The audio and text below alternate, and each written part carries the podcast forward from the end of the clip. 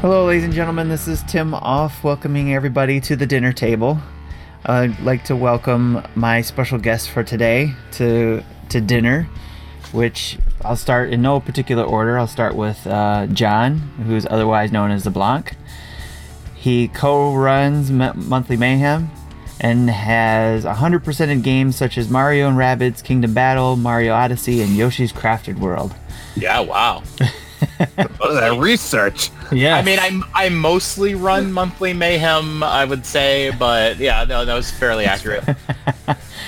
And speaking of co-hosting and co-running the uh, Monthly Mayhem, we have Drew, who's not only the co-host of Monthly Mayhem or co-runs Monthly Mayhem with John, but he also is a co-host for the Disney Guys Uncensored, which is an excellent podcast, I must say, that I love listening to, especially to live vicariously through these guys for the Disney stuff that I don't get to do.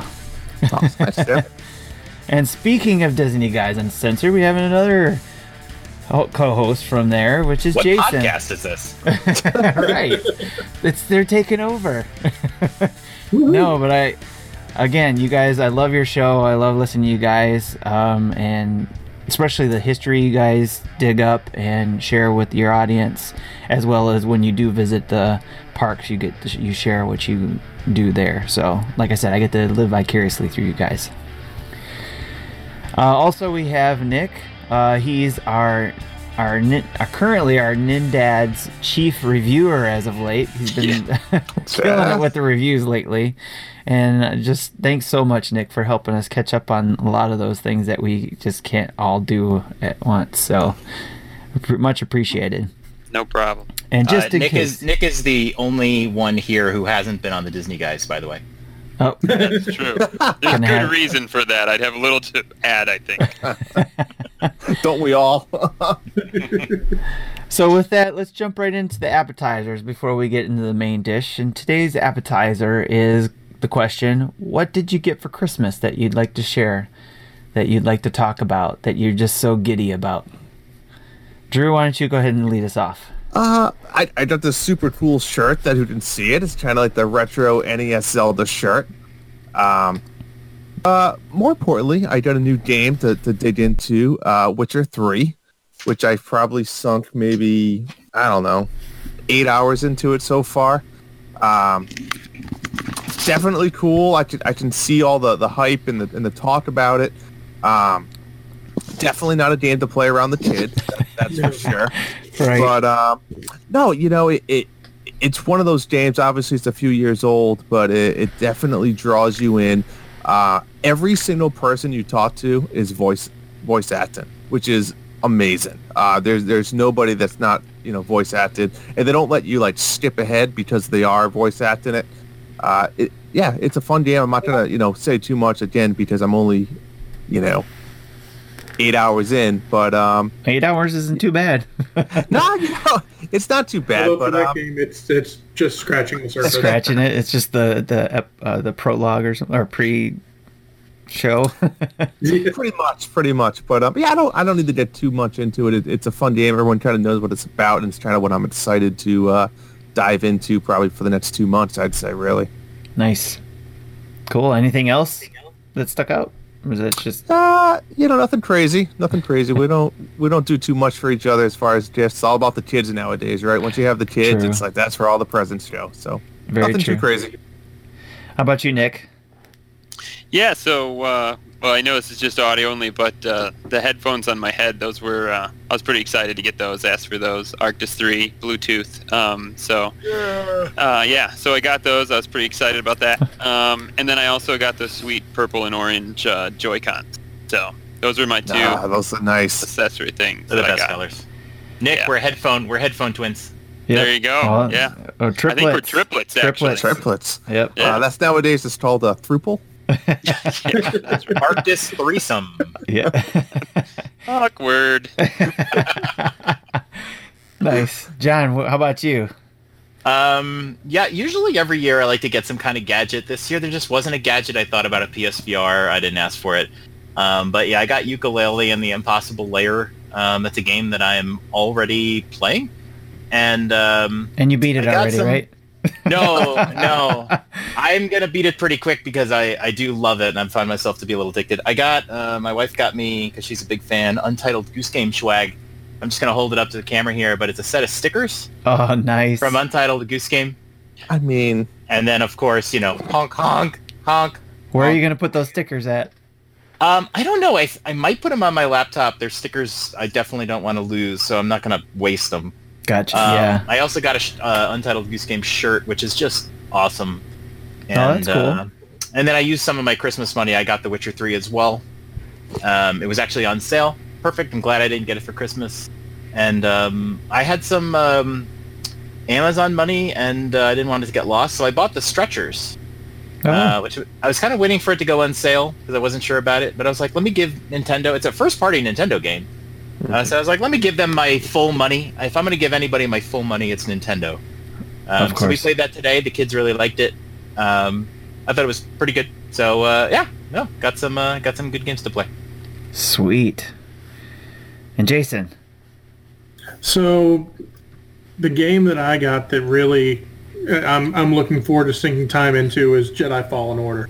Um, it, I'm excited about it because I was a huge fan of the Dark Forces series back in the, the late 90s, uh, which was it was Dark Forces 2 Jedi Knight, then Jedi Outcast, and Jedi Academy. Um, but it, it puts you in the shoes of a Jedi just after Order 66 was put into place and you're going around trying to figure out find your way and hide while still trying to accomplish what you can and it, it really does make you feel like you are a jedi and it's it's a lot of fun to play and i'm looking forward to sinking a bunch of hours into it Yeah, I've got that one too. I've mentioned that on the podcast that I've been putting some time into that, and it's been a lot of time for me. I don't get, unfortunately, I don't get as much time as some people do, uh, which would be nice. But uh, when I do get to play, I spend a lot of time between that and Luigi's Mansion Three. So, so those are two i gotta I've been finish playing. luigi's mansion myself i'm only on floor 10 Nice. better Yeah, get going. yeah. I, Going. I'm still behind. i got that to floor too. 10 and then pokemon came in i started on that one And I got Pokemon. Speaking of Christmas gifts, I got Pokemon for Christmas. I got Pokemon Shield. The rest with the rest of the family, that was our family gift. And uh, the kids already started tearing into it. My wife and I still are a little bit behind, so we have to start getting into it. the The goal is to hopefully have family raids when we get into it. So Right. it'll be kind of interesting to see if that happens. It's a great game. So absolutely Excellent. So, and just to remind everybody, anybody who's listening, especially any other Patreons um, members, if you want to join our our dinner table conversations, we try to do this once a month. This is the second one we've done. So, if you ever want to join, always just send a message in in our Discord or DM me on Twitter, and we'll make sure and get you invited in the next one. I, I hope these guys are having fun and um, and you can too. you can enjoy the appetizers and dinner and the dessert maybe later too. So Call ahead to make sure we know how much food to cook. that's right, exactly. Yes. Wanna make. All right. So now that we've done the appetizer, let's move on to the main course, the main dish, and then uh, after we're done with the main dish, we'll we'll talk about the side dishes that you guys brought. First up, the main dish, which is the topic of the night. What game defined the decade for you and or for the industry?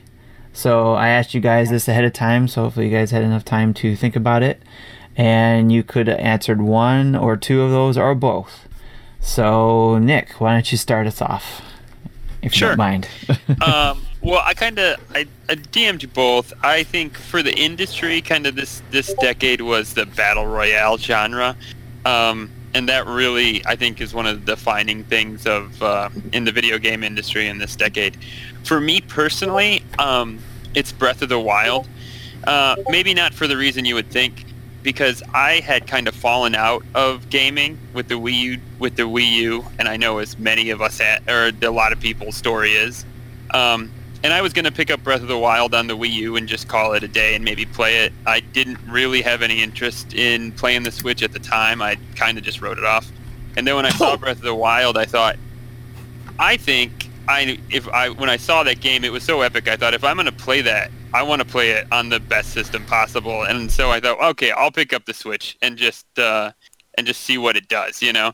And then I picked up the Switch and just totally fell in love with it. Like the moment I got it in my hands, and it totally brought me back to Nintendo um, from like the Wii era where I kind of dropped off um, from it. So for me, that has kind of defined that game for that reason has been my defining moment. Nice. So, anybody else have any comments for that, or um, want to I don't. I don't think you can argue about Breath of the Wild, and I'll, I'll just add on to Mhm. what Nick said.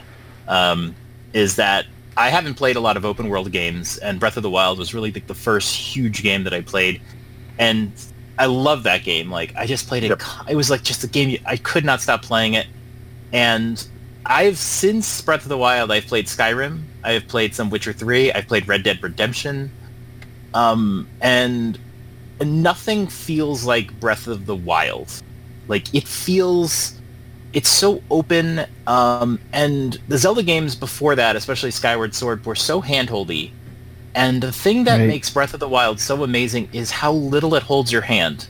Um, it just you you just start off, you you just go, and everything's so open, and you can always see everything. And like I said, I've been playing Witcher three, and one thing I notice is how constricted the view is, and it's a big, big world, but you don't see it all at once. At least I haven't seen it yet. Um, and games like Skyrim are more open too, but you just can't traverse the mountains like you can in Breath of the Wild. Red Dead Redemption, I felt, was very sparse. There's not a lot to do in between all the towns. There's not a lot to discover. Um, everyone always has different opinions on that, but that's how I feel. Mhm. Uh, but man, Breath of the Wild is just amazing. The way the music um, is just so quiet and just so perfect. Um, yeah, it it really is. It's an industry changer. Yeah, for So- me, it was it was definitely one of those things where, like you said, it didn't handhold hold you, and there, I think that was the biggest complaint. Small in comparison to the game overall, but that was the biggest complaint a lot of people had was hey, Mhm. it's not telling me what to do, you know. So, uh, but one of the things I did enjoy too was the ability to look out into the distance and say, "I'm going there." and mark it on the map and then you just head that way you know however you could get there whether you needed to climb something go around something or just find a way to get there it was a lot of, it was a lot of fun to could do that mm-hmm. Agreed. And and Tim, now that you're on this topic, it's a good time because I wanted to bring it up where I told you a little bit offline, but you know, I don't have a particular game that I think over the last ten years that really changed my perception on game. And I'm not I'm not one that as a gamer looks at game a game and says, Oh that that changed the way I I I, I want to play games or anything like that. But what I have thought about is, is kind of what John mentioned and you you mentioned, kind of combining the two, where I think in the last ten years we've seen this open world concept game and really take off, right? So you think about if you're a PC gamer at all, you had these MMOs that go back forever, and it was something that was always on the PC, right? The the the, the consoles couldn't handle that. And now we're we're finding out that we have these consoles that are pretty much almost as powerful as a PC, if not stronger, certain ones, right? That it, it's game changing in the way where you said it earlier, time is valuable, right? So you throw a game out there like Breath of the Wild, like Witcher 3, like Skyrim, which are all 100 hour games to hundreds of hours where we've all posted our, you know, hours per 2019 and yeah, that's that's half or a third of some of our time. So when you look at 12 months span, it's like, do I have time to play three games this year?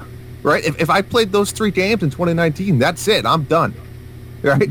of it- like when you were a kid. It's it's hard when you want to you, you see these games you're like those are awesome i want to try that but i don't i don't have the time to do that right?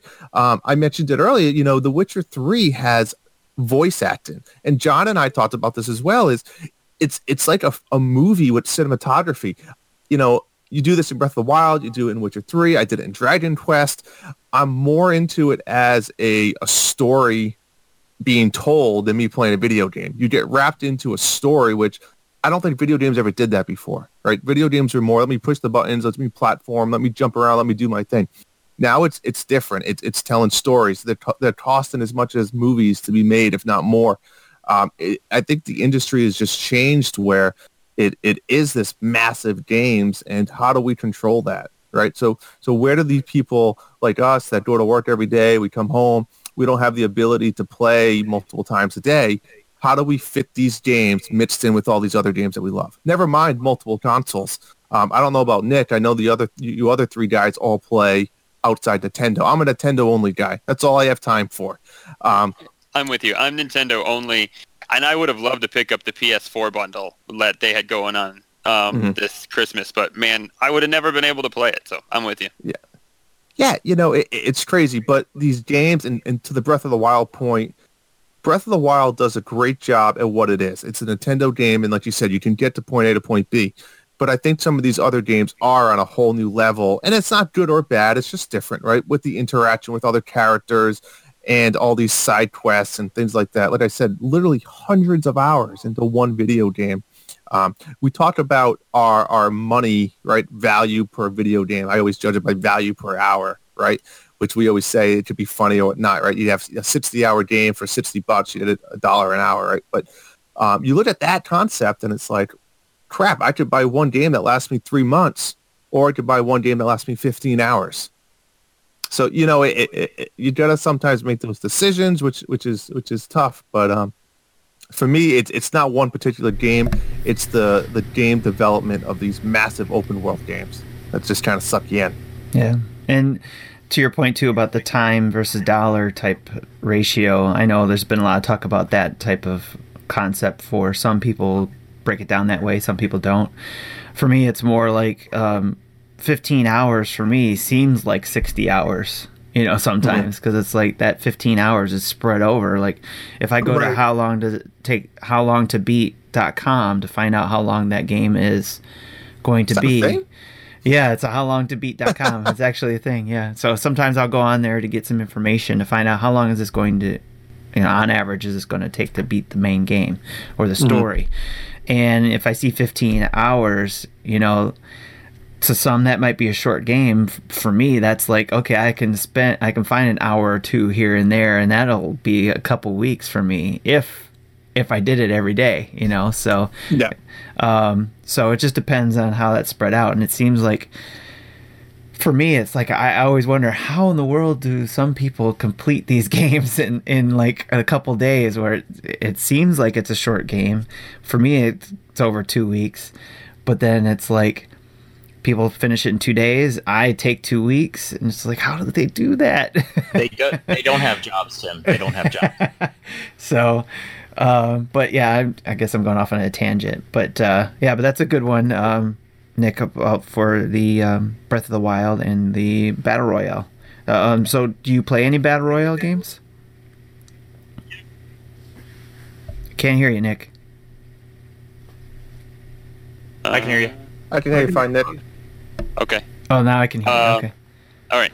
I don't play any battle royale. Well, I I brought Kirby Clash, which is somewhat of a battle, which is like a bat a boss battler game. So I do play do play some things like that.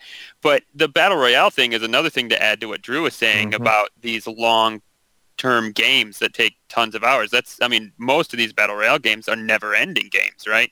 So you throw that into the mix this decade with also these single player um, two, three hundred hour games that you can play. And so yeah, it just you're right, Drew, that developers are really just trying to find out how can we keep you in our game the longest amount of time possible. and it's it's almost like I get it. We just talked about the, the dollar value, but I almost don't want it.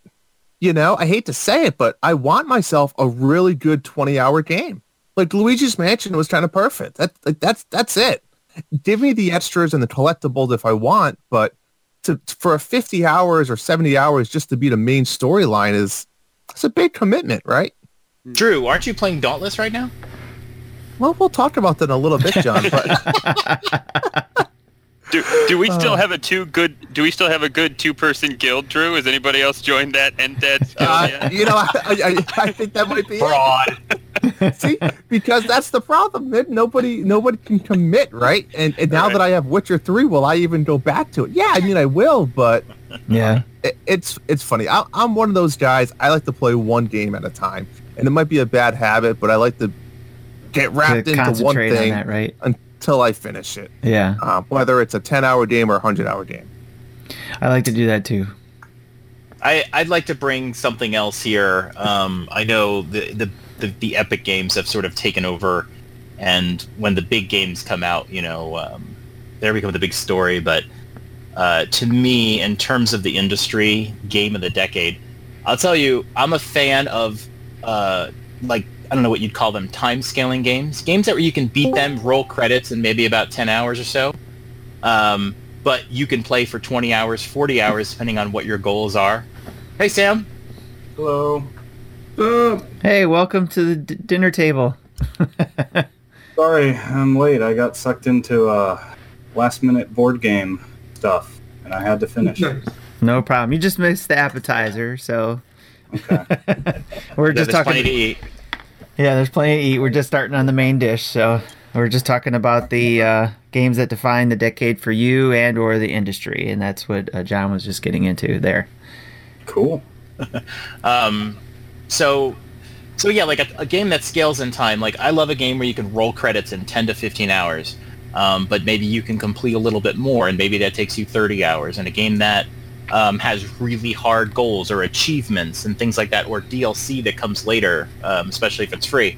And then by the end of it, you've spent 60, 70 hours in, um, but you don't feel like you had to. It's not like a game where you know, maybe like The Witcher 3, where to get through it, it is going to take you 60 hours, where you, you'll look at how long to beat, and you go, oh, 60 hours, and you're immediately like, oh. So now every time you, like, accomplish something in the game early on, you're just like, what's the what's the point? I, you know, I right, and then it's a four turn. hours. It's a turn off, right, John? And, that, and I was just saying it to you. You start a game like Witcher 3, you know you're investing a long time where I just told you this. I have to now learn the the controllers. I have to learn how to craft. I have to learn how to do potions. I have to learn Yeah. the battle system. I have to learn how to talk to people, how to run, how to like it's like, man, like I'm gonna be ten hours into this game before I even understand it. Where I would have been done with a different game. So you gotta know going into it, you have to fight through. And it was the same thing with Breath of the Wild, right? You had to understand the the, the weapons break in, and you had to understand how to make food at the campfire, and that you had to have recipes. You know, it takes time. So you have to know going into a game. You're not going to just going to pick this game up and start understanding it all in five five hours. You're just Yep. not. Where other games, you're halfway done with it. You know. And and that's why I want to bring in, in terms of a, a game that has changed the industry this decade, um, is Celeste. And I'm going to say Celeste for a couple of reasons. Um, one, uh, it has shown what an indie game can do now. Um, we've had indie games before. The 360 really kind of introduced them into the, the console world. But Celeste competed for a Game of the Year award with huge games. Um, and it was crazy to see the, the, the Game Awards and see all these big AAA multi-million dollar titles. And then here's Celeste, literally from a company called Matt Makes Games. Um, and it was like about five people that made the games, and he's like now since changed the name of the company. But it was like literally a guy. I was following the guy on Twitter for a year um, as he's posting updates, like sitting in his room working on this game. But what makes Celeste so amazing is that it kind of broke the mold on what an indie game can be. And Celeste is a game where you can beat the game in like 15, 20 hours. It's a hard platformer. Um, and they give they have an assist mode to make it easier. But what makes Celeste so incredible is it's done perfectly. It's executed perfectly by an indie developer. And it is a game that has amazing kind of retro graphics. It's sort of perfected it. And the storyline to this game, if you've never played this game, is so wonderful. There is that there is a story. It's a game like Super Meat Boy, but Super Meat Boy never had a good story. Celeste has an amazing story. I mean, there's points in that where you are just laughing. There's characters that are just incredible. Um, but then I, I mean, I can't tell you how many times during the game I cried. I would cry sometimes just hearing Madeline, who's the main character, talk, uh, because they use kind of like a Simlish language, but they really tweaked the um, the notes on her voice. Like when she was sad, you could hear it. When she was happy, you could hear it. Um, even the chat bubbles sometimes um, the characters would come out of their chat bubbles. It, it was just an incredible game. Um, it was divided into seven chapters, and by the end, if you beat that game, especially if you didn't do any assists, when you beat that game, I don't know if anybody here has beaten that game. I'm sure somebody has. Yeah. You feel I mean, the the feeling you feel when you finally beat that game, like lifting a bear off your shoulders. like, wow! Like I got to the top of this freaking mountain. That game was so hard and so satisfying. And then when you are done, um, getting all the strawberry, uh, the, the strawberries, you can go back and try to collect them all, get different endings. Um, then you can go back and try to get golden strawberries, which to me were insane but like it is amazing what an indie game can do now and now we've seen i mean we've seen indie games like cuphead if you want to call that an indie game untitled goose game was absolutely incredible um, and the game that's winning uh, disco elysium or whatever it's winning a lot of awards this year so we're seeing every year now where indie games are competing for the best game of the year and um, i think celeste sort of kind of brought that in and um, yeah for that i'm going to say that's that's the industry changer of the decade Nice. Anybody wanted to uh, second I that? Um, I, yeah, I second that. I also would just like to say I think Celeste. Uh, I don't know if it was the first one to do it, but maybe the first one I played where the story was so important to them, they were okay to do those assist modes. Kind of like what Nintendo does with just making things easier. You don't see that a lot in indie games. And for me, that might have been one of the first indie games that I can think of offhand that did that. That was like, we just want you to play this. It's okay. We'll give you some help if you need it. And the assist mode was incredible there because when Yeah. you, the first time you enable it, you actually get a screen of text that says, um, "This game has been tuned at the way the developer intended for it. If by using assist mode, you are breaking how it was intended to be used, but go ahead, but let it be known this is not how we wanted the game to be. But here you go because we know that some people just need it. My my wife. and, I, and. I agree, John. It wasn't. So for me, I enjoyed Celeste, but it, it, and, and to your point with the indie stuff, I, I 100% agree. Where for me, that game really was so good because of the story and visual. Right, the gameplay itself was okay. I, it was nothing special to me, but um, to your point, it shows that the indie guys can compete with those type of things to, to attract it. I think the bigger question here, John, is how many golden strawberries did you get? One. I, I did the first the first chapter. That was it. I think people are insane for going for that. Well, let me re-ask the question then. Mole, Sam, how many golden strawberries did you get? Uh, I don't remember. It's been a while since I played the game. I know I never did any of the B-sides. So I was definitely trying for it at the beginning, and I think that might be one of the reasons I didn't like the game as much, because they do become That's just too much. Yeah, I, I. I just went to enjoy it. I didn't really. And for, for anyone who doesn't know, the golden strawberry is basically we start a chapter and a and a a chapter is broken up into a lot of different levels. They all connect. It's not like Super Meat Boy where it's like one level is like on its own. Um, and what happens when you want to collect the golden strawberries is you say, I'm going for the golden strawberries. And so when you start off, there's a golden strawberry sitting next to you. You grab it, and then you have to go all the way through the chapter, all of the levels, without dying. If you die one time, they send you back to the beginning, and you have to go through it again. So basically, you have to get through a chapter without dying. And I can't even describe to you how impossible that is for most worlds. Um, you can do the first world, and then like it gets harder and harder. And by, by the end, I, I can't imagine getting through 20 minutes of a chapter, dying uh, expectedly, and then having to do it again. Um, they're kind of insane. But yeah, there are B-sides, which are basically cassette tapes you find in each level. And then there are C-sides when you complete all the B-sides. And they're even more insane. They're usually only like three levels long, but they are incredibly hard. And those have golden strawberries. So yeah, there's so much you can do in that game.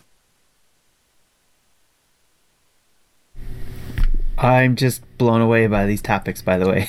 so, because actually, that was one of my topics, or that was my comment for the industry, uh, uh, the impactful thing for the decade, which was the indie games um, industry itself, all all indie games, that genre, if you will, I guess, if you want to call it that. Just indie games coming in and being able to supplement those big AAA games, uh, and then even coming up to that level in a lot of cases, to me was uh, very impactful uh, to the gaming interest industry. In, in fact, I thought it was so impactful that I think if it wasn't for indie games, I don't think the Switch would be as big as it is today.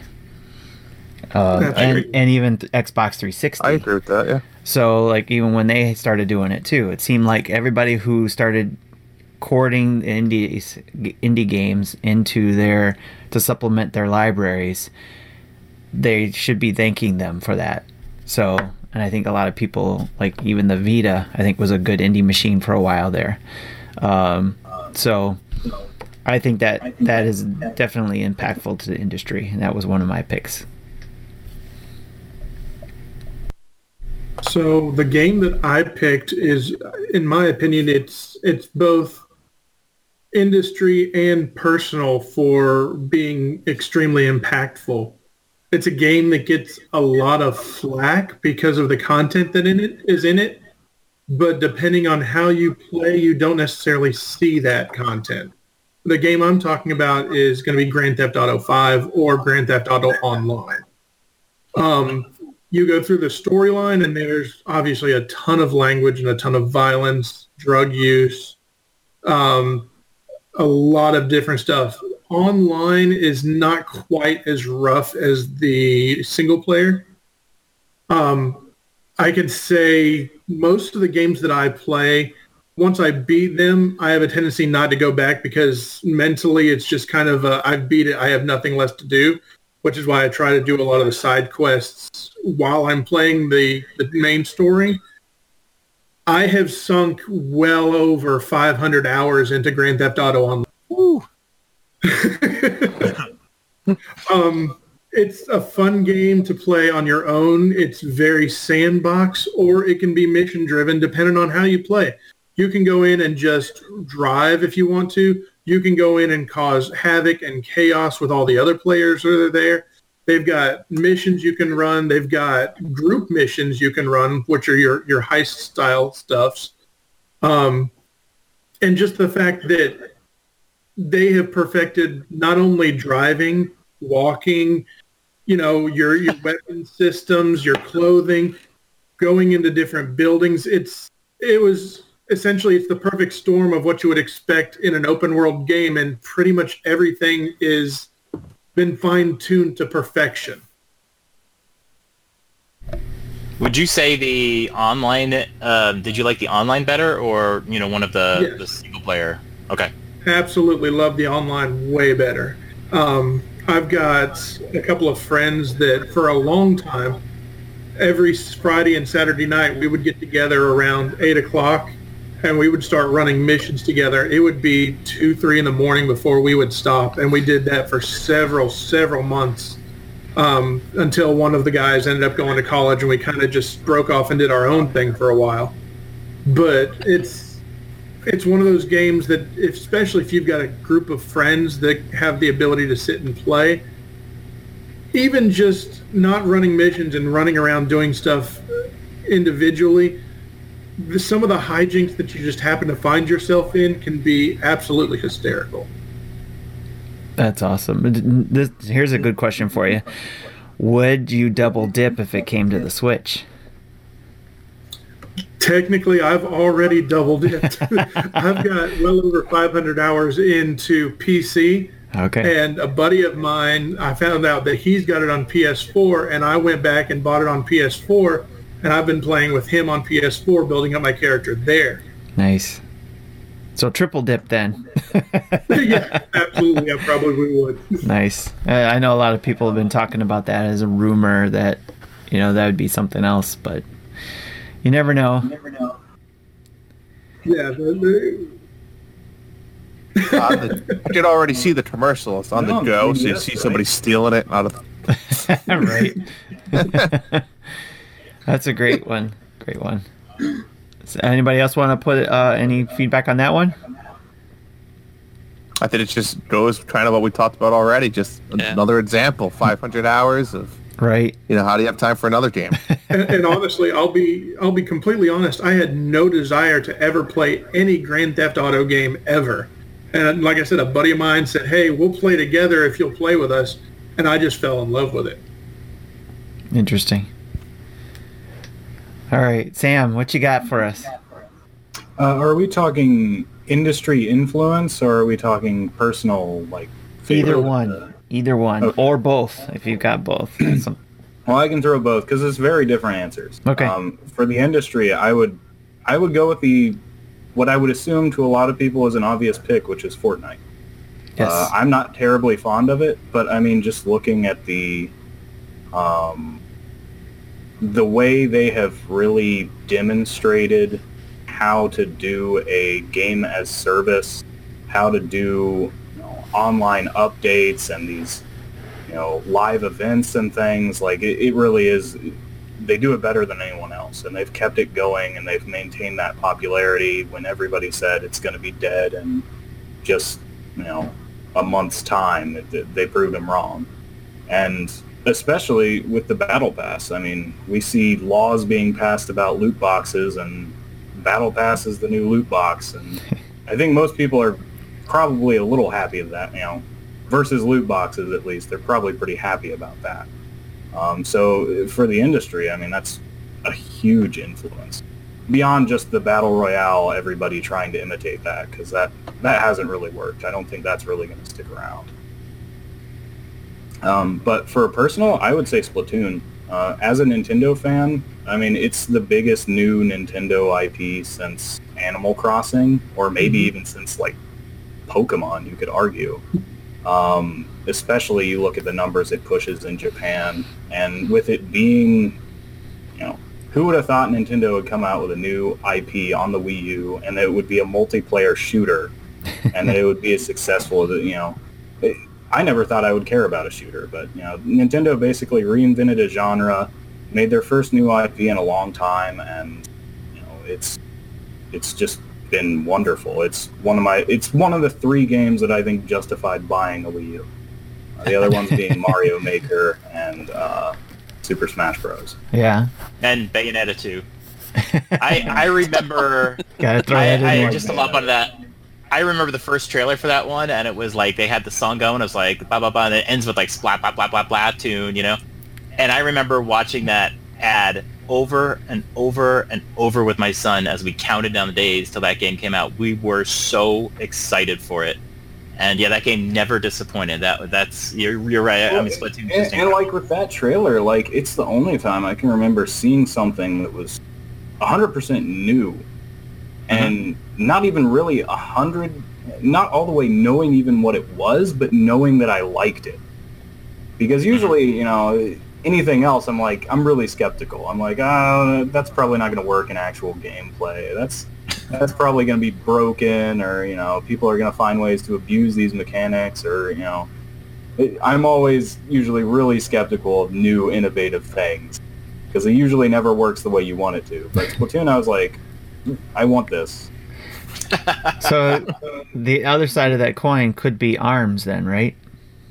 Well, arms is basically the same thing. It just wasn't as successful. Right. And I I did think about arms as a runner up. I, I love arms. Um, so do I. It did not get the fair shake that it deserved, and I really hope we get an ARMS sequel. The yeah. game has a lot more problems. I, I, I think they, they need to fine-tune it a little bit, and it also, in terms of Switch, lived in Splatoon 2's shadow as soon as Splatoon 2 came yeah, out. Yeah, that's probably yeah. I think it came out problem. like a month later. Yeah. yeah, it had a month, and then I, I think Nintendo was a little worried about like how Arms would would play, and obviously they wanted to get Splatoon out as quickly oh, as they and could. It feels rushed because I don't think they wanted to delay it past Splatoon. Because I, it feels less like they did the Splatoon thing with bringing extra content, and it feels like they just kind of got it out there and then released the rest of the content they needed after. Because it didn't really go have as long a tail on it, and the game felt pretty thin at launch. It felt like a complete game by the end, but yeah, it, I still have hope for Arms. I I want to see a sequel. Even Arms two. So to summarize, Arms Two arms. Arms is the game of the decade, according to Sam. Yeah. close. It was close. uh, excellent, excellent conversation, guys, and uh, we can certainly always continue these, and hopefully, it'll spark some conversation in our Discord channels as well. Um, so, I hope anybody who's listening would like to continue that conversation and and do that. So, um, with that being said, we got about 20 minutes left. I like to try to keep our you know dinner meeting short, so uh, or within an hour, and because we already have you know the Nintendo Dad show that usually runs two hours, even though yesterday didn't. It was only an hour and 15 minutes, so that was something. So we can make up for it, Tim. We can make yeah, we can make up for that one, right? So I want my money back. so now it's your guys' turn to uh, share your dishes that you guys brought. So, with that being said, uh, John, let's start with yours. You have, uh, well, go ahead and talk about your side dish there. So uh, yeah, I want to talk about a game that people don't really talk about. I think um, it, coming to the Switch as a port, um, it got a little overshadowed. Uh, I think this is the best value Switch game on the planet. Um, nobody talks about it, and uh, I will fight for it uh, every single day. Um, so it is the Child of Light Valiant Hearts Dual Pack. Uh, came out nine months ago or so. And that's so a physical, Child of right? Light is a yeah, and it's physical. Um, you can buy the game separately as well. Um, I did buy Child of Light digitally, and then it came out physical. Ah. um, but um, Child of Light and Valiant Hearts are both ports from previous systems. I actually had played Child of Light on my Vita. Um, I have a Vita that, and I have five games for it. Uh, I found the library to be really disappointing, um, but Child of Light had heard some good things, and um, I cannot speak more about how amazing Child of Light is. So, Child of Light, Valiant Hearts, each each of those games is a top 20 game of all time for me, and they're on the same Switch cartridge, and it's thirty dollars at Best Buy. I mean, please get this game. so I'll talk about them both real quick because I have two games here, and I'm kind of cheating, but. Um, to me, Child of Light is the perfect RPG. We talked about it earlier. A, a game being about 15 hours is more ideal, and I, I agree with you. 10 to 15 hours to beat a game with additional content is perfect for me. Child of Light is that. It's an RPG. It's about 12 to 15 hours or so. Um, it's built on the Ubisoft UbiArt framework, which is a framework that has had some of the Rayman games, uh, including Legends, um, and really just Child of Light and Valiant Hearts. It's hand-drawn art, and it was it was built by Ubisoft as a way to kind of get developers to build games without a lot of code. Um, so it's trying to be like a Unity engine or something. Um, but they haven't made a lot of games for it. They were going to make it publicly available like Unity, and they just never did. Um, but it's a story about a, a, a little girl named Aurora, um, and uh, she dies right in the beginning of the game. It's not a spoiler. She dies Sounds like and she she wakes up in this dream world called Lemuria, and I am telling you, this is the most beautiful game. You've never seen graphics like this. You've never heard music like this. The, the music is just beautiful and sad, and the graphics are amazing. And the whole game, all the dialogue, the cutscenes are spoken in poem. It's poetic. And the first time they, they you know start the game and you start hearing the first story and you hear this woman's voice telling you the story in a like perfect poetic form, I mean it just it gets right into you. And you start as this little girl and she has this sword that she can barely pick up and when she fights an enemy she like takes the sword and she's like Ugh! and then she holds it like when she wins she kind of holds it and she can like barely get it over her head. But then you watch her character evolve over time and she meets these friends and they all speak in poem and it's just amazing. It has a great battle system. Um, if you've ever played undertale like uh, when you battle somebody it's not just like a straight battle it's almost like a game and uh, this game has has like a timeline and you see all the characters and their little avatars run across the timeline. Uh, and then it hits a point where um, it hits this red point where you can then decide what move you want to do but then the timeline goes a little bit further and if during that time you get hit you're like be sent back. And if you're fighting an enemy and they get into that timeline into that red part and you hit them then they'll lose their turn. So it's very strategic it's very fun it's not a long game absolutely. If you haven't played this game my god play it. It's amazing. And then and then you get another game which is one of my favorite games of all time. And it came out of nowhere. I just decided to play it because i love child of light so much. And i was like let me get valiant heart i didn't even know what it was. Valiant hearts is um, a story slash puzzle game. It's about world war one. It actually is almost like a documentary of world war one. There's like um, parts of this game where they explain to you how tanks were made. Like I learned how tanks were made and what they were used for and stuff like that. Wow. But it's a puzzle game, uh, which which is very varied. Um, you are like in trenches and whatever, and you have to do things like oh, set the bomb in this trench, and you have to figure out your way through the tunnels and all that. And you get this like dog friend who helps you. And I am telling you, this game is about um, three different countries: France and Germany. I can't remember the last one but it's like uh, you know being pulled into the war and how they're pulled away from their families. Was it Poland? And uh, no, I don't think so. I can't remember what it was. Um, but like they get pulled, or maybe it's the United States. Um, but they get pulled away from their families, their lives together, and in one particular instance, um, I think it's like the uncle or the grandfather and the and the father, um, the grandfather and like his son-in-law. John, actually you're not selling me. it, no, uh, the grandfather and the son-in-law are pulled into um, two different uh, sides, France and Germany, because of their heritage, and they literally have to fight each other. Um, it is. I mean, I played through the game. It's very emotional. It tells a great story. The puzzles are so much fun and so varied, and you have this dog, and they do these cutscenes, and there's some action sequences. And I am telling you, like playing this game, it's about ten hours too you play through this game, the ending of this game is the most soul-crushing, heart-wrenching thing you will ever see. I I not only cried, I bawled to the end of this game. I bawled out loud. My family could hear me. It was so crushing. you ugly cried. Um, it, I mean, it was probably an ugly cry. But I am telling you, this game is amazing. Nobody talks about it. Uh, absolutely incredible game. Um, and to buy this two-pack is just the biggest no-brainer in history. You, you'll absolutely love both games. They're just so beautifully done.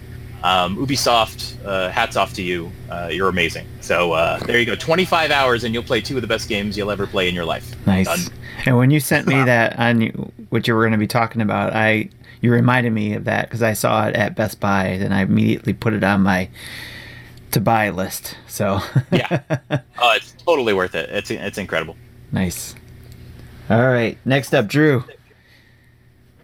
All right, so I wanted to talk about game we kind of mentioned already, Dauntless. I know you guys talked a little bit on the show, but I wanted a little bit more because it, it, it's a pretty cool game.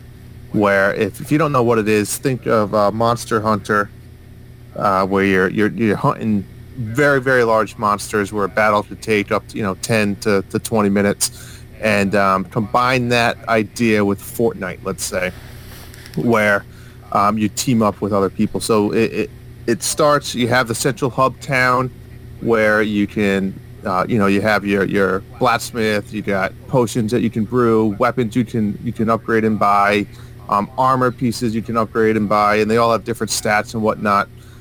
And um, you you do have the battle pass concept like you do in, in Fortnite, where you can, you know, for five bucks. I do like their battle pass. I don't know what Fortnite is, is but uh, it's 90 days, which is kind of nice. Gives you a nice lengthy time to, to do it. Um, so you can you party up with uh, up to teams of four. So it's kind of cool where you're not really competing against each other. You're really on the same team, and um, you're going out to fight uh, behemoth or, or a monster essentially. But what I really like about it is is there's a lot of strategy, where depending on who you go fight, you want to make sure you have um, certain types of weapons and armor, right? So if you're fighting, for example, a fire monster, you want ice um, weapons and fire armor, right? But but what's really cool is you start to learn the different monsters, and there's a ton of them. But it's almost like Punch Out. If I had to compare it to something, where you can learn the patterns and you can learn weaknesses. Kind of like the first time you guys ever punched Bald Bull in the in the stomach and he squeezed over and, and fell. It's the same concept where if you're fighting a fire monster and he has like the this this fire sack that he sprays out fire on his arm, if you use a hammer, you can go kind of if you hit it enough times, you can kind of break it, and then they can't throw fire at you. So there, there's these little things where also if they're same concept as Bullet Bill, if they're charging at you, you can actually, instead of dodging it, if you hit them directly in the head, they'll actually stagger and fall over. So it's cool where you can learn the different monsters and different concepts of them and kind of find their weaknesses. So it's not just a hack and slash. Hack and slash isn't going to get anywhere. You will die. Um, but it's uh, it's a fun, unique game with a different type of concept. It's great where you can just kind of log in, automatically join a team, and go fight for um, you know a few minutes. And if you guys are playing, Nick, right, we have a little guild out there. so um, come join the Nintendo Dads. I think is our name uh, guild. And uh, you could be part of it. It's, it's, That's so it- it's a fun, unique game. It's free to play, which is which is nice. Um, So it, I'm not going to be like John. It's not the best game you've ever played, but uh, it's fun, it's entertaining, and it's easy just to pick up and put down. So I really like the aspect of that game where you're doing co-op together to defeat a, a monster, kind of like a. I heard someone say like Monster Hunter Light, you know. So uh, Yeah. before, so and cross with the Fortnite thing, of course. Well, and as somebody who's played Monster Hunter World, what sticks out to me is how much better it does online. It's so much easier to find a group, That's good to hear. find even if you don't have friends online, just to get in on a hunt. Um, because that's something where even though World specifically was supposed to streamline things, I don't think it went far enough. Because Yeah. Monster Hunter has always been difficult to approach. Right. Yeah, and it's, I like how this helps with that approach, and I also like how it's cross-platform, so that anything that I do in on that I did on my PC and play on my mm-hmm. PC, I can easily just pick it up on my Switch, or vice versa, which is really cool. So, which I did. I actually started on the PC to get things going and get through that, and then even though I haven't jumped into it on my Switch yet, I, I wanted to get into that too. So I I'll probably be join, joining that guild too soon. Yeah, I mean, there's there's some things that I wish were a little bit better. I mean, the weapons are cool. Like I said, you know, different. There's there's a variety of different weapons you can use, um, with also a variety of different, like you said, elements, right? So the thing that kind of sucks is if I spend all my money on a on an ice hammer, and then I have to go fight, you know, an electric monster. It's like, well, now I can't use the hammer I just spent all my gold on. I have, you know, or else it's gonna not be as strong. So there's, there's, I, I get it, but it's just another thing. I feel like there's a lot of, well, if you buy money, you could maybe upgrade your hammer better. So th- there's definitely some downfalls. But um, if you're just in there to kind of have fun, enjoy yourself, and go fight some monsters, fun little game. yeah. And Justin, obviously, I don't know if he's joined the guild yet, but I know he's had a lot of fun with that game. Cool. Thanks for bringing that one. That's that one I I definitely like to hear about. So it's two in a row. I- I need to find time to play. if I can for a second. Sure. Um, I really, I really love the fact too that uh, there's a co-op feature if you want it. Sometimes I don't feel like doing that, so I just fight like one of the lesser beasts. Go in by myself, have some fun, beating it up, and there's actually, you can.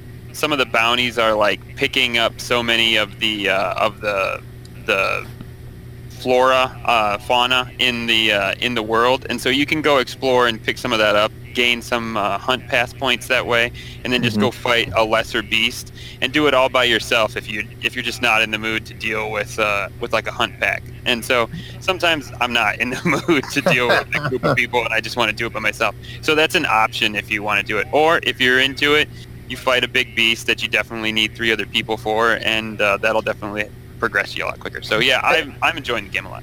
And the cool part about that, Nick, is is that even if you're in a group of four, and let's say like one or two people drop out, which I like about this game is the boss actually adapts to that, so it knows. So if you started with, let's just say, four people, the health is times four. As soon as one person drops out, like the health meter does drop to kind of correlate with how many people are in your party. So it's not like, oh crap, we lost a guy, we might as well just quit this hunt and start over. No, it will adapt, so it won't hit you as hard. It's not going to have as much health and things like that. Definitely pretty cool. That is cool. Very cool. Anybody else playing this game? Anybody? Anybody? Echo? Echo? Guild of Two. Guild of Two. All right. I'll- We gotta work on hop that. in sometime, but I mean, it's it's one of those. Everything seems to be getting updates now, so Yeah. it's Mhm. hard to make time for all of it at once. Yep. That's what we were talking about earlier, right? That time, the time factor. Jason, it looks like you have on your side dish. You still got some more GTA for us. Yeah, so I, I, like I said, I know a lot, it gets a bad rap for content, and like I said, online is much more enjoyable, especially content-wise. You're going to get a lot of language and you know suggestive language as well, but for the most part, So the kids should make- definitely be involved in this game, right? So right. Absolutely. Um, but the like I said, I mentioned earlier that you've got different heists, which is like your co-op missions. Um, you've got there's mainly as of right now four or five different heists that you can run. Typically, they you're required to have at least four people in each of those heists. Um, but there's, um, like I said, there's also missions you can run on your own, or they did start implementing in some of the newer DLCs, which they've constantly got DLCs coming out. Um, that some of the missions can be run just one or two people as opposed to requiring to have four people in each of the heists. The bigger missions, of course, they require four people, but they've scaled it a little bit to where you can have just one or two people. If you can do it on your own, you can do it that way with just two people if you want. Um, and there's so many different game modes in this. Um, like I said, you've you've got a you can do actual race missions where it's just you and a bunch of people racing on both player created and uh, Rockstar created courses, and it can be pretty much anywhere within the world. Some of them go underwater. They've got a, a, myriad of different vehicles you can purchase, as well as one different ones. It's it's crazy some of the levels that that players have created and how they pretty much match up to your Rockstar created race courses. It's crazy some of the people out there, the, the courses they can come up with. Um, you've got your drug running missions. You've got just a, a mission of get from A to B in X amount of times. They've got um, it's just lobby missions, stuff of okay, get in a plane, go as high as possible, and see how close you can get to the ground without killing yourself. It- it- there's just so much different content in the game. It's it's amazing how many different ways you can play it, and you'd never even see some of the I guess you could say R-rated content based on how you're playing. Right. So Jay, does like when you get the like end of year Sony email, does it tell you like you've killed this many prostitutes this year?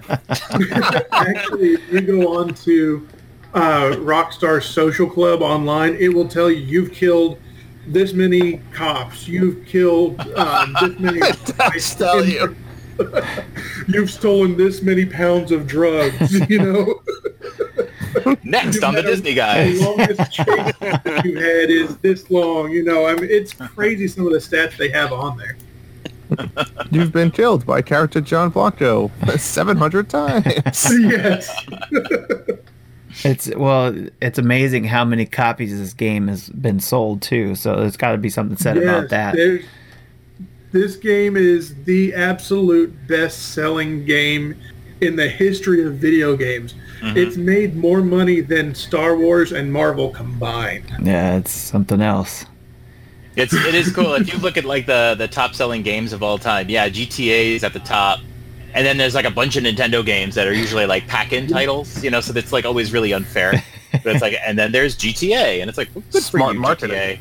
Yeah, Yeah, that's I, I'll be honest, a lot of the money that it, it has made is from what they call their shark cards, where you can go in and pay, you know, say $100 and get $8 million in-game currency. So there's a lot of pay to play, but at the same time, you can run missions and get that same amount of money in just a couple of days if you just put your nose to the grindstone and, and run your Jay, mission. time is money, my friend. yes. pay that cash. And uh, next up on Disney da- uh, guys, it's going to be a discussion about uh, Disney purchasing Rockstar Games. So that'll be next up because it's making so much money that Disney has to make more, right? So I mean, they've been purchasing uh, IPs right and left just to make money that way. yes. All right. So next up, we've got Nick with Mario Kart Monopoly. Ooh. Yeah, I thought I'd throw a curveball in there this uh, this month because I've been playing Dauntless and Yooka-Laylee, and I thought, well, they've kind of been talked about. So just the other day, we sat down with the family and uh, broke out. Somebody brought Mario Kart Monopoly, and uh, my kids my kids don't really care for Monopoly all in all because they say it takes too long and the money's too complicated and they just get frustrated and blah blah. And so, but Mario Kart Monopoly has taken the money out and has swapped it for coins. And so everything's pretty simple. Like I think the most you the most you have to pay for a property is four coins. So it's really easy for the kids to be like, all right, I just need four coins to buy this. It's not like two hundred and fifty dollars or something like that. And they've taken the um, if you lose all your money, literally in the instructions it says it sounds like you're having a bad day. Just don't worry about it, and it's the end of your turn. So, and how you win is by instead of like trying to knock somebody out by making them lose all their cash, um, when when everybody has gone, well not everybody, but when you go when you pass go eight times, doesn't have to be you particularly, but out of the four players, once go is passed eight times, each time you pass it, you trigger a race. And you win the race by rolling the die, and whoever gets the highest win, the highest roll, wins that race. And it's worth so many points and so many coins, and there's all kinds of different things. One of, um, and so once you pass it eight times, the game is over. So it's a much quicker version of Monopoly too. Uh, I think it, I think it only took about an hour, and we were kind of learning the the, the directions a little bit, so you could probably cut a little bit of time off of that as well. So you pass it eight times, and then once you're done, you just count the points, and all your properties are worth points. However many coins you have, those are worth points, and how many races you've won is worth points. And whoever has the most points wins. And I just I just noticed that my kids absolutely they loved it. They were like, oh, they got it, they understood it. It wasn't taking a long time. Nobody was like, I'm out of money and now I'm sad. Um, it was just like it was it just worked it works really well. I when I sat down, I just thought it was going to be Monopoly with like Mario Kart parts, but they have uh, they've really moved stuff around to make it fun, and it seems like they've almost they've done the Nintendo thing to make it easier for kids. Um, there's also you, instead of rolling two, you roll two die, but only one of them moves you, and the other one has like has special abilities on it like the lightning or green shell, blue shell, and depending on what you roll on that that die, um, it gives you certain things that you get. You know, you might have uh, somebody drop three coins or something like that. There's all kinds of different stuff. But just the fact that if you're if you're looking at it and you you think that if you had a version of Monopoly that was maybe a little bit easier to understand in the ways I explained, it might be something you want to look at because it's more than just Monopoly for well, Mario Kart. And Nick, you, you bring up an interesting point because I think I mean like a lot of us grew up on Monopoly. It was like the the first like big board game. Most of the board games we played, Chutes and Ladders or whatever, ended quickly. But Monopoly took longer. But like Monopoly has always been kind of broken because the problem is if you invite some friends over and you play Monopoly, and that game lasts like three hours, and somebody gets bankrupted after one hour, what do you do? Like you know, you just sit there and you have nothing to do. If you're playing like right, right. Your, your siblings I mean, they'll just go, okay, I'm gonna go to my room. I'm done. Yeah. No, but you become the banker. Over. You're the banker now. yeah, but like Monopoly is like I would never like we do board game nights with friends and we would never play Monopoly because you know somebody exits the game and they could sit around for two hours and have nothing to do. So I think that's good that you kind of like limit the playtime. I like that um, too. Yeah. You know, sim- yeah, I mean, I think that does make it a lot better. It's like we're going to sit down and play Monopoly, and it's going to take us 30 minutes. It's not going to take us potentially four hours and people are going to be bored to death. So I think that's a really cool feature. That is very cool. What do you? What uh, Nick? What do they have for like the player pieces? Are they actually Mario Karts? Oh yeah, they're actually cars. Um, although the biggest complaint was that they don't roll. That was like everybody's like, why don't the wheels actually work? Um, but it's uh, oh man, you're gonna stretch me. I think uh, Mario, Yoshi, obviously Luigi. Oh, and Princess Peach. I'm fairly certain those are the four. And you um, can actually buy expansion characters to add oh, to really? the game as well. if you can find them. Yeah, they deal, they're DLC characters. Yeah, there you go. Yeah. is is Waluigi included in this, or is absolutely Waluigi? not? You can never find Waluigi. you can make him yourself. That's right. I think Nick needs to hold a virtual Mario Kart Monopoly on here, and we can all play. There you go. I'm in. He'll just roll the dice for us, and we'll watch. Everybody just put it on their uh, phones. The the die roll on their phone dinner table January right there. There you go. That's right. And then and then Jay is gonna carjack Peach. no, but literally, it was so Nintendo s to have like at the table. My grandmother, who is like 84, has no idea what the second die does. Right? She's like, I rolled a blue shell. I have no idea what the heck I just did. But so we would just explain to her the ability, and she was like, All right, I got three coins, or you lose three coins and and then my five year old's like, all right, sweet, this is Mario. I, I don't have any idea about the coins or the money or how that works, but I know that this is Mario. So I was just looking at the table thinking, this is this is definitely a Nintendo monopoly that you can span this this age range. And, That's cool. and Drew was just showing that you could just replace those little pieces with the Hot know- Wheels I know all these pieces guys. Totally. and use and those roll. yeah, there These you go. Roll. Nice. That that is something that um, I've had my eye on as well. That Mario Kart, Kart Monopoly. Um, and what you explained there makes me ten times more interested. Again, something I'm gonna have to add to the list of things to buy. So Tim, how long is this list? I know, I know. you gotta make the list. You're in I trouble. keep buying stuff. He just opens it up and cries. I keep buying stuff, and then new stuff gets on there. I don't know. So, all right, Sam, you're gonna make me want to buy these games as well. You got you. You're bringing Breath of the Breath of Fire one and two. Well, the good news is you don't have to buy them. That's right. They're on Nintendo Switch Online. Whew. If you already bought Nintendo Switch Online, you have access to both of them through the Super Nintendo Excellent. Uh, app. So uh, that's kind of what made them stand out to me. Um, I actually played the first Breath of Fire a long time ago. It was ported to the Game Boy Advance.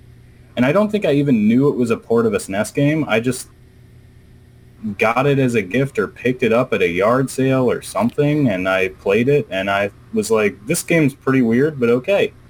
Um, so when I saw Breath of Fire, well, first when I saw Breath of Fire was on there, it stood out because it's like the Super Nintendo has a lot of, you know, classic RPGs on it. You know, Chrono Trigger, Final Fantasy, Super Mario RPG, Earthbound. None of those are on Nintendo Switch Online. Right. Instead, we get Breath of Fire. and that's not topping the list for anybody, but it's on the list.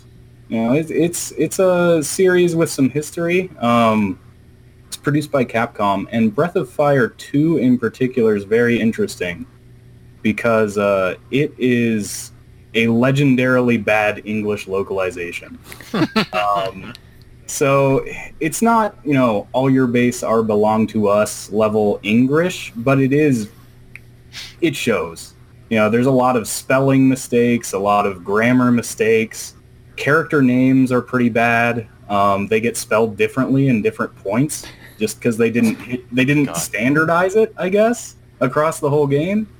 Um, there, but it is unintentionally hilarious at points. Um, my personal favorite is you get attacked by demons that are supposed to be, you know, giving some kind of menacing growl, but instead the in-game text renders this as burr, burr. They're apparently very cold. Um, there's actually, I don't know if you've ever heard of the site Legends of Localization, but they have like a whole like tab of their site dedicated to Breath of Fire 2, um, talking about because it's weird because it's very inconsistent because there are parts of it that are actually like really well translated. Like there's there's this circus you go to and there's a guy who tells you gives you riddles and they're actually like pretty well translated. Like they rhyme, they make sense. The, the answers even kind of make sense. I mean, it's always a toss up with riddles, but uh, That was the guy they paid more. Yeah. The other people were interns. Well, I, I think it's a rush job. And the other Oh, interesting part of that is that they actually got a lot of stuff past Nintendo's censors, evidently. Uh, maybe because it was poorly translated, but I mean, this was a game that came out at a time where, you know, you couldn't reference religion or death, and that's all over this game.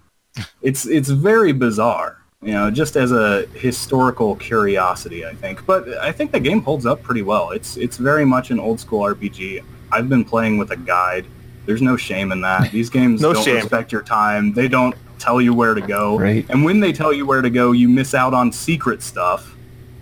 Right. Um, so, you know, there's no shame in that. And one of the things that does stand out to me too is the animation. I mean, it's a it's a 16-bit game, but the animation seems really good for that time period. Like, um, even like in little details, like one of the first party members you get is like a he's like a dog man, and he has a crossbow, and like his standard attack animation, he like cocks his head and aims his crossbow and fires, and like his ears flop while he's doing that. Like there's just a lot of nice little details.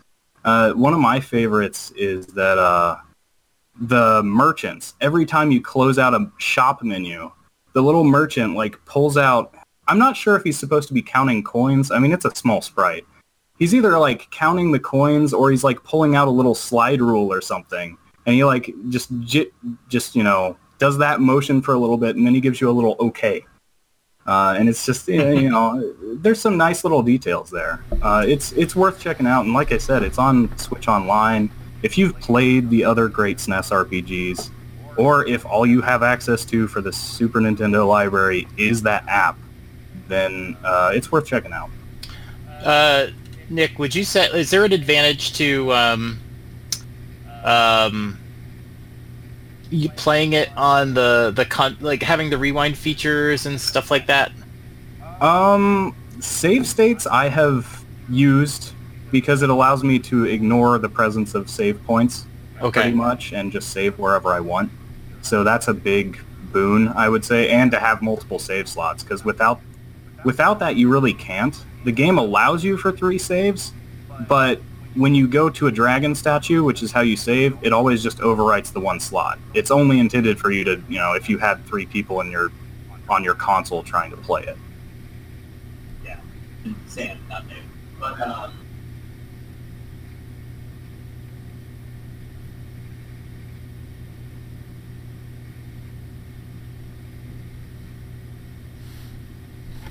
Um, I think it's better than the original SNES. One thing that I do miss from the Game Boy Advance port is that it had a run button that was not in the original, and that is not here. Um, so that's a little sad. I mean, I think I think the Nintendo Online as a whole, John, is comfort when you pull out the old NES. It's like, oh man, please don't freeze. I'm I'm, I'm an hour in. Yeah, You know, I think that alone is worth it for me. Yeah. That's why I don't play my NES anymore. I don't No. have that much problem as much on the Super Nintendo, but yeah, I've, I've gone away from cartridges. Um, I do find like, and and you know, obviously Drew and I run monthly mayhem, and we don't really run contests in uh, the virtual console much anymore because now that you know you're competing for gift cards, uh, it, people can cheat, and so Right. even if you didn't want to cheat, when you know other people can, when before it when it was for pride, there was no point. But now it's like, whoa, whoa, whoa, whoa! There's like 15 bucks on the line here. I'm gonna cheat like crazy. Yeah. So, but when you're playing a game for yourself, Breath of the Fire, like I wonder if like there's this temptation to just constantly rewind and what that takes away from the game, or what how that, if or if it helps you, because there's got to be some games where that doesn't help you. Kind of like John, you were the only one to ever beat Ghosts and Goblins. Wonder if you did a little rewind feature there. well, oh, he, he just dropped off. Oh, where'd he go? He's like, what- away. What was that he question? Knew. He's like, oh, Drew's on to me. What was that question? One thing I wanted to bring up too with the translation, that is only Breath of Fire 2. The interesting thing is that for Breath of Fire 1, Capcom actually handed the localization off to Square. So you, if you boot up Breath of Fire 1, you will see Square in the credits, but they just translated stuff to English because Capcom said, you know what, we make Mega Man, there's not a lot of text there, um, there's not a lot of text in Street Fighter, we haven't done, you know, a big game with all this text before, so we're just going to pass it off to somebody who knows what they're doing. And Breath of Fire 2 shows you why that was the right move. Well, you know how we were talking about how long to beat earlier? I just went to that site, uh, howlongtobeat.com, and looked up Breath of Fire 2, uh, 1 and 2, and it says it's uh, 30 hours for the first game and 41 hours in the second game. Wow. And that's just the. That, that sounds about right. That's just about I said, the I've got the guide in front of me. I know I'm only halfway through. I have one party member left to recruit. Nice. Um, I don't think- I don't think any Super whale, so Nintendo I can games- cross oceans now. I don't think any Super Nintendo games went longer than that. Yeah. It was uh, definitely getting your money's worth there, especially being free on uh, Nintendo Online stuff, right? Wow. SNES. Free with membership. Free with membership, yes. All right. Great, great stuff as always, guys. Thanks for bringing those side dishes. They tasted great. Thank you for sharing. so, with that, uh, we've actually gone a little bit over the hour I try to limit the dinner time to. Uh, so, which means we kind of run out of time for dessert. But I will leave it open for those who want to stay for dessert. if they have time, and that is to talk about Star Wars: The Rise of Skywalker. But we won't do it on this show. I'll do it at a different show where I'll stop this show so that those who don't want to get spoiled or those of us on this con- current show can leave and we can continue on and make it a separate bonus dessert show for the for our listeners. Uh, so with that, I want to say thank you all gentlemen for joining this part of the the show, the dinner table show. And again, if any of you want to stay for dessert, we'll talk about the Rise of Skywalker Star Wars movie. And for those who don't, thanks for coming. Yep, I'm full. Uh, thanks, Tim. uh, I'm just gonna loosen the belt buckle here and uh, step out for your Star Wars spoilers. So you'll have fun. Thanks. And for those who are listening, we'll be stopping this show, and then, like I said, it'll be a separate recording for those who want to listen. So that Yes. thanks. Thank you, Tim, for hosting. Sure. Yeah, thanks, Tim. Yeah, thanks a lot. I'll say goodnight for this part. Okay, John.